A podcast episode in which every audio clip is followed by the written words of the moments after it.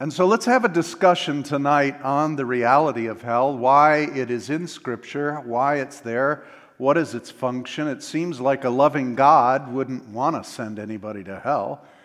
So, why is it there? If we eliminate hell, then uh, that would make things a lot easier if there was no hell. But then, of course, if there was no hell, then there wouldn't be a need for a cross. And if there's no need for a cross, we don't need a Savior. If we don't need a Savior, Jesus is just a nice guy teaching us moral attributes, isn't he? And you can see how this thing progresses, or I should say, digresses away from true Christianity. Any of the foundational doctrines of the church that are attacked are going to weaken the faith of the church, and that's where we're at.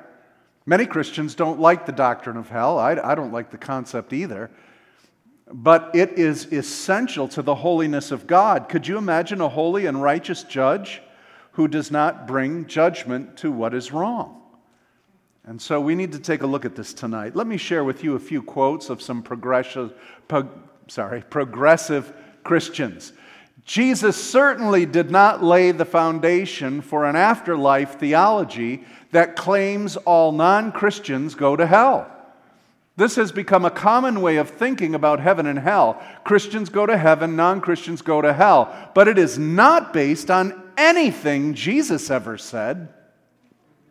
That's a Christian pastor saying that.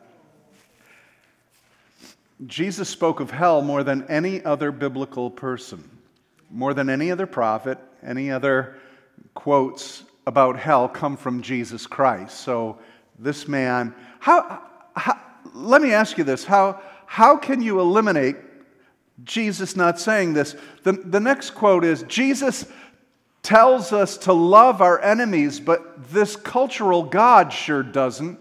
Jesus tells us to forgive 70 times 7, but this God doesn't. Instead, this God burns people for all eternity. I mean, if we're supposed to forgive and we can forgive, how come God can't forgive? And to consider that Jesus never even mentioned hell how, what do you do with this? Luke 12, 5. But I will warn you whom to fear. Fear him who, after he has killed, has authority to cast into hell. I tell you, fear him. Sounds like Jesus is preaching on hell to me. How did they get away with saying that that Jesus never mentioned hell or didn't teach hell? Think about it. How can we eliminate that coming from the lips of Jesus? Anybody got an idea? Do away with Scripture. In other words, the scriptures that say Jesus spoke about hell were added. That wasn't Jesus. That's not the Jesus we know. The Jesus seminar has eliminated all the statements of hell and condemnation from Jesus because Jesus is a loving guy. Therefore, if we say he didn't say it, then he didn't say it. Isn't that something? So, I mean, that's ridiculous. So, you have to start cutting out and piecemealing Scripture and eliminating these things. Therefore, with confidence, you can say, Jesus never said that. Well, it says it right here. No, that's not him saying it. Someone else put that in his mouth. Prove it. We've got the Scripture, we've got the testimony of the uh, apostolic church and the apostles' doctrine. It's all here. We have the true witnesses of him who said it. In fact, Richard Bauckham says this Until the 19th century, every, almost every Christian theologian taught the reality of eternal torment in hell. Eternal punishment was firmly asserted in official creeds and confessions of the churches. It wasn't until the 19th century or the 1800s when liberal theology came and they started cutting out pieces of scripture that they didn't like, saying Jesus didn't say that, that they began to distort Christianity. And now we have many churches that no longer teach hell. Because if God asks us to forgive other people, He certainly should. And why would God just burn people up on a barbecue forever? Kind of God is this? At least he should annihilate them. But that is not a doctrine of Scripture, and we've got to understand why. if we're going to defend the faith, we really need to understand this concept of hell. So let's take a look at what the New Testament says about hell. The New Testament says that hell, and the, the scriptural references are on your outline. Scripture says that hell is a fiery lake of burning sulfur, or a fiery lake of burning sulfur and fire. It's an everlasting destruction. So, how long would that be for? Yeah, I guess that's, yeah. It's a banishment from the Lord, a separation from God. You know, on the earth right now, we have what's called a common grace. Everybody lives under the grace of God, sinner or righteous person. Everybody benefits from it. The sun shines upon the just and the unjust. The rain falls on the fields of the just and the unjust. That's a common grace of God. What you sow, you reap. And so, even if you're a vile, horrible sinner, you can benefit from this life with beauty and joy and love and money and finance and anything else that you have. Because that's the common grace for all. But could you imagine, after you leave this planet through death, being separated from any grace or any attribute of God Himself. Could you imagine what is the, op- what is the absence of light? Darkness, right? I said light. what, what is the absence of joy? So think of everything that God is and eliminate it. Because if you don't want God, He will give you what you want. And so it is punishment of an eternal fire. This is what Jesus said, and Jesus, again, is the one who spoke more about hell than anyone else. Why, why would Jesus speak about hell more than anyone else? To warning. Why? He was the one who came to what? Save people from hell. God so loved the world. Let's look at Jesus' description of hell. Number one, it is an eternal punishment. It seems to come up a lot. A blazing furnace where there will be weeping and gnashing of teeth. A place where the fire never goes out. A place where the worm never dies and the fire is not quenched. It's also called outer darkness. Now, hell is described in this fashion through metaphors. Um, it talks about a worm never dying. Uh, you know, I don't know if there's literal worms in hell. And is there literal fire in hell? If, if it says fire or sulfur, yet it's outer darkness. How can you have fire and darkness? right? There's this sulfur, there's this burning, but yet it's in complete darkness. It's not for illumination. So I don't know, you know, there, these are things in the spirit realm that are being described in the physical realm. So they may be literal flames in literal darkness with literal worms. You see some old uh, medieval paintings of Bosch or Bruegel or some of the other painters that painted hell, Dante's uh, Inferno, I mean, the levels of hell and the torture and the torment, they really got into trying to figure that out. That's kind of scary, and, and that was sometimes the mode by which they got people saved. But you know what? Sometimes you need to tell people the reality of what eternal life is because we keep trying to make it flowery and we got to let people know they're in danger of eternal hell and damnation. And this, how many of you know that most of us would be mocked tonight if we believed that in a literal hell? The world, and in fact, many Christians would mock us for such a th- concept. But there's nothing here to be ashamed of or to be mocked at. This is reality. If we use human words in physical ways to explain something so beyond the realm of the physical, it must be horrible and excruciating. Again, we can't understand this concept because you and I have no idea what it's like to be separated from God.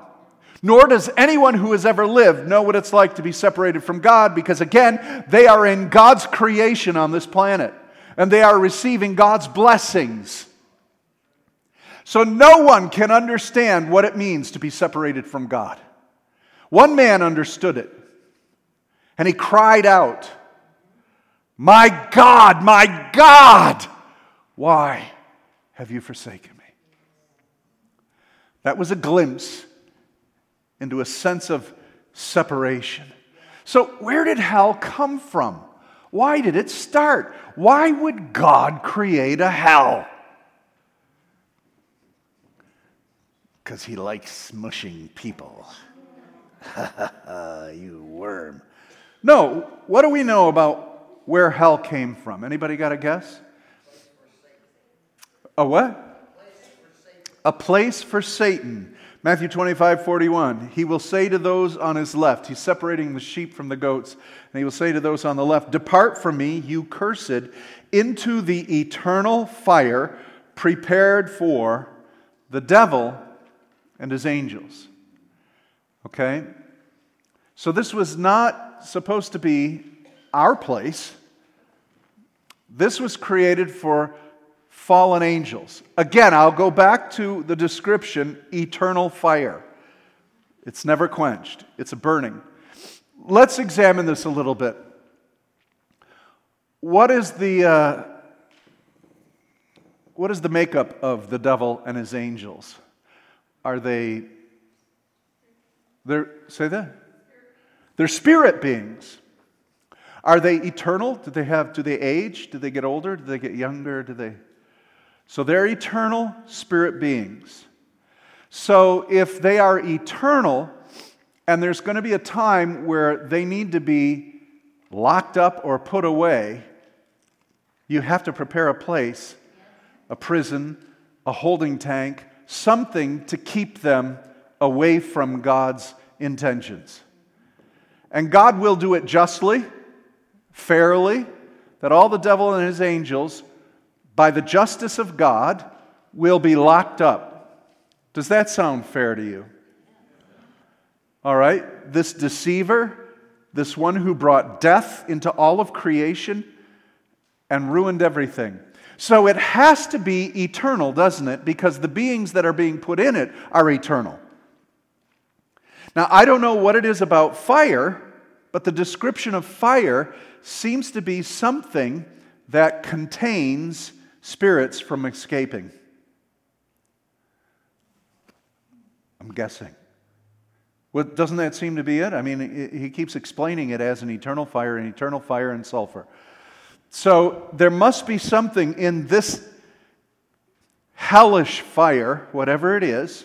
Is it the same fire that we have? I don't know. But there's something about this fire that when the devil and his angels are going to be put into it, they cannot escape. I don't know about you, but I'm pleased about that. I really am. Once he's gone, I want him gone. And every demonic being deserves to be in that place eternally. They will not die because they're eternal beings. So, this place prepared for them is an eternal place. Now, what God is saying is because people have followed the devil and have rebelled against God and have a fallen nature, they too will be put into that containment center. That would mean that people are eternal. We believe as Christians that people have an eternal soul. We were made in God's image, we have an eternal soul. Now, our physical bodies age, but that's because of death and sin. Eliminate death and sin, and we were meant to live forever. But if you eliminate that, what, what would be a doctrine to eliminate the idea that man's an eternal soul? What human doctrine? What, what human theory? Yeah, and, is, and what's a social theory, a scientific theory that everybody believes so that we can get rid of this eternality? Evolution. So if we evolved from animals, you live, you die, that's it, then we can get rid of us being eternal beings, then we can get rid of hell. Okay? So most of the population doesn't believe in hell. They believe that that was just the church's way to make people behave. Scare tactic. But what if it's true? And what if evolution is not true? Then we need to warn somebody because there is a place of eternal punishment for eternal souls and spirits where, that will go be contained there. Part of the problem in understanding hell is in our Bibles, there are three different places called hell in English. So let me help you understand that. In Hebrew, the place where departed souls went to is the grave, or in Hebrew, it's called Sheol. It's a holding tank. Sheol was a place before Jesus went to heaven. Sheol had an upper compartment and a lower compartment. Jesus tells us this in the Gospel of Luke, in the story of Lazarus and the rich man. He doesn't say it's a parable, he tells us a story of Lazarus and a rich man, and they die. And all of a sudden, their roles get reversed, don't they? Lazarus was a beggar. The rich man had everything he needed. People ex- uh, uh, really extolled the, the virtue of rich people in that time. They thought they were blessed of God. But then they die and they end up in Sheol or the grave or what is also translated as hell. And there was a difference. Lazarus was in Abraham's bosom, an upper part that was a holding tank, and then the lower part where there was torment and the rich man said, I got to get out of here. You got to let me tell somebody something, and I just need a drop of water. It wasn't a pleasant place. But that's not the final hell. That is just until the end. So, right now, once Jesus died and rose from the dead, he took those who were captive in the upper part of Sheol and took them into the presence of the Father because now there's a blood sacrifice for their sin. That's why he could tell the man on the cross, Today you'll be with me in paradise. Paradise was the upper place of Sheol. And then in Ephesians it said he, led captivity captive and ascended to the Father. So now to be absent from the body is to be present with the Lord. So now we are able to be in the presence of God by our soul and spirit, and the rest of everybody's in Sheol, their soul and spirit, if they have not been washed by the blood and waiting the judgment of God. There's also another place called hell. That's found in 2 Peter and found in the book of Jude. But that place is called Tartarus. We talked about that. Tartarus is the place where those angels in Genesis chapter 6 left the place of heaven and cohabitated with women and created the Nephilim, and God judged them through the flood and sent those fallen angels into the pit or Tartarus. That's another word for hell. That pit will be opened at the end of time. The book of Revelation says that, and Abaddon will be released, and these demonics will come forth. None of this is the hell that Jesus spoke of. Jesus spoke of hell with the word Gehenna which we know as the lake of fire.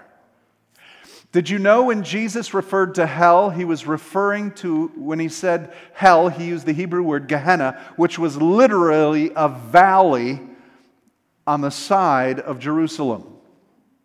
It was the valley of Tophet. It was the valley where the Israelites used to sacrifice their children to Molech. God cursed that valley.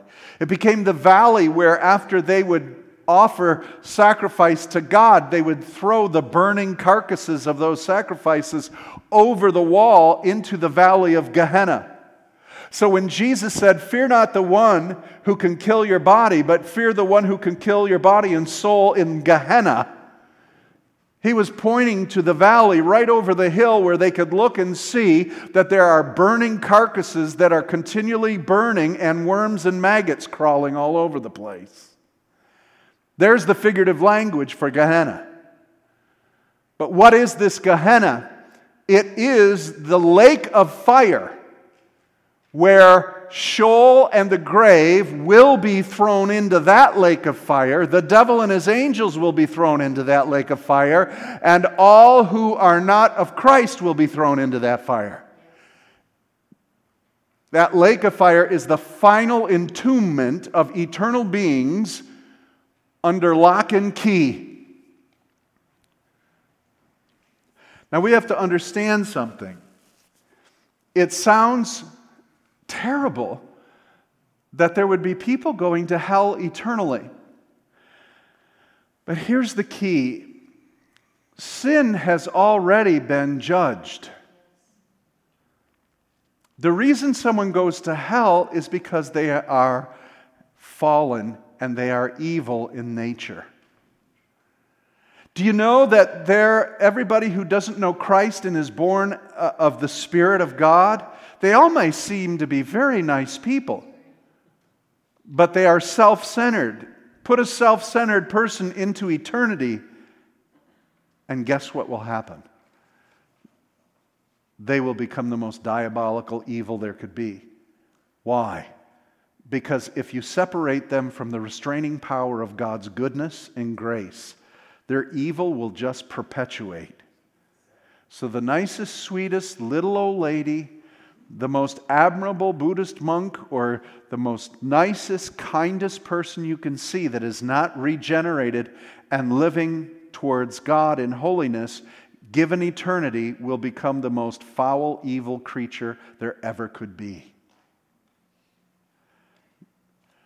And so, hell is a place not because you sinned, but because in your nature you are evil, you must be contained. Remember, sin was dealt with at the cross.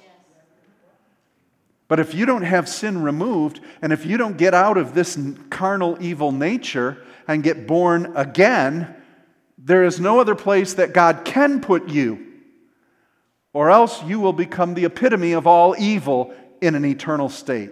Does this make sense to you? And so it's a containment center for that which is evil. So, what we can conclude is hell is eternal.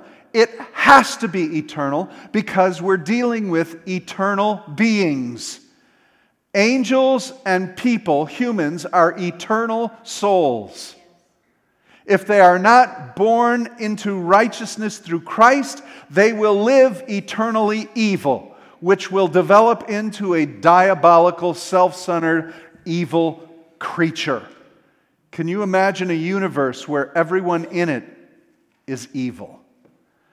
And so God must contain them in an eternal containment center. People are conscious. God doesn't knock them unconscious. They are aware. They were made to be conscious. And as Jesus told us of Lazarus and the rich man, he recognized Lazarus. He recognized that he had family left. He recognized God. He spoke of his condition and his situation. They're fully aware. And it is full of torment. Why? Why, God, would you torment them? That's the key we all get messed up on. God is not tormenting them. What is tormenting them is the absence of God. It is the absence of God that brings the torment to them. The gnashing of teeth that is referred to here, when you look up in Scripture, the references to gnashing of teeth in Job and Lamentations and Psalms, the word for gnashing of teeth is not in the sense of suffering. The word for gnashing of teeth is in the sense of anger, profane mocking, and defiance. That those who are in hell will raise their fist against God, gnashing their teeth against Him. It's not a sense of repentance. It's not a sense of I hate my condition. It's a sense of I hate God and everything about Him. The torment is that they were wrong about God. And God gave them what they wanted.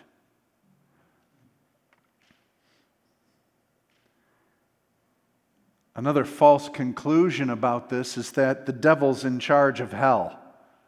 Like he stokes the fires and he's got all his demons shoveling coal and he's standing there. No, no, no, no, no. The devil in the book of Revelation 20 will be thrown into the lake of fire. He does not control hell.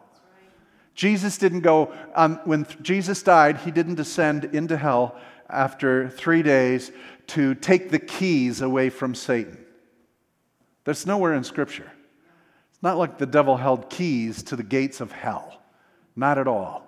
He's the prince of the power of the air. He's, you know, he wasn't walking around hell. All right? Jesus went into hell to proclaim, to declare who he was to those in Noah's time and those before. So Satan is not in control of hell. Satan knows his fate will be eternal punishment in hell. And so finally, it is a containment center for all evil. It is complete justice. It is the only way to curtail all eternal evil beings. Sin is dealt with once and for all and contained in eternity. Here's the good news there is a way of escape from hell and eternal punishment. We all deserve hell because we are all fallen in our nature and opposed to God.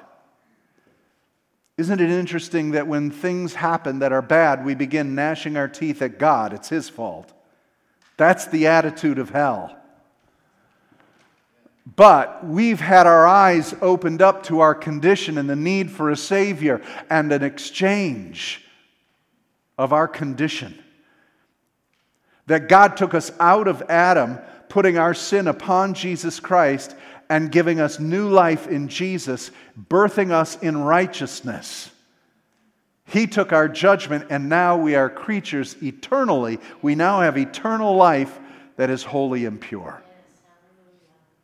God so loved the world. There is a hell. That's why Jesus kept preaching it. He so loved the world that he came to give his life, that whosoever would believe in him should not perish in hell, but have eternal life with God in heaven. Those who do not believe, John 17 goes on and says, 317, are condemned already. What are we to do with this information, brothers and sisters? What are we to do with it? We have got to get out there and preach the gospel. The church has eliminated hell because we can't get people to come in. So let's get rid of it.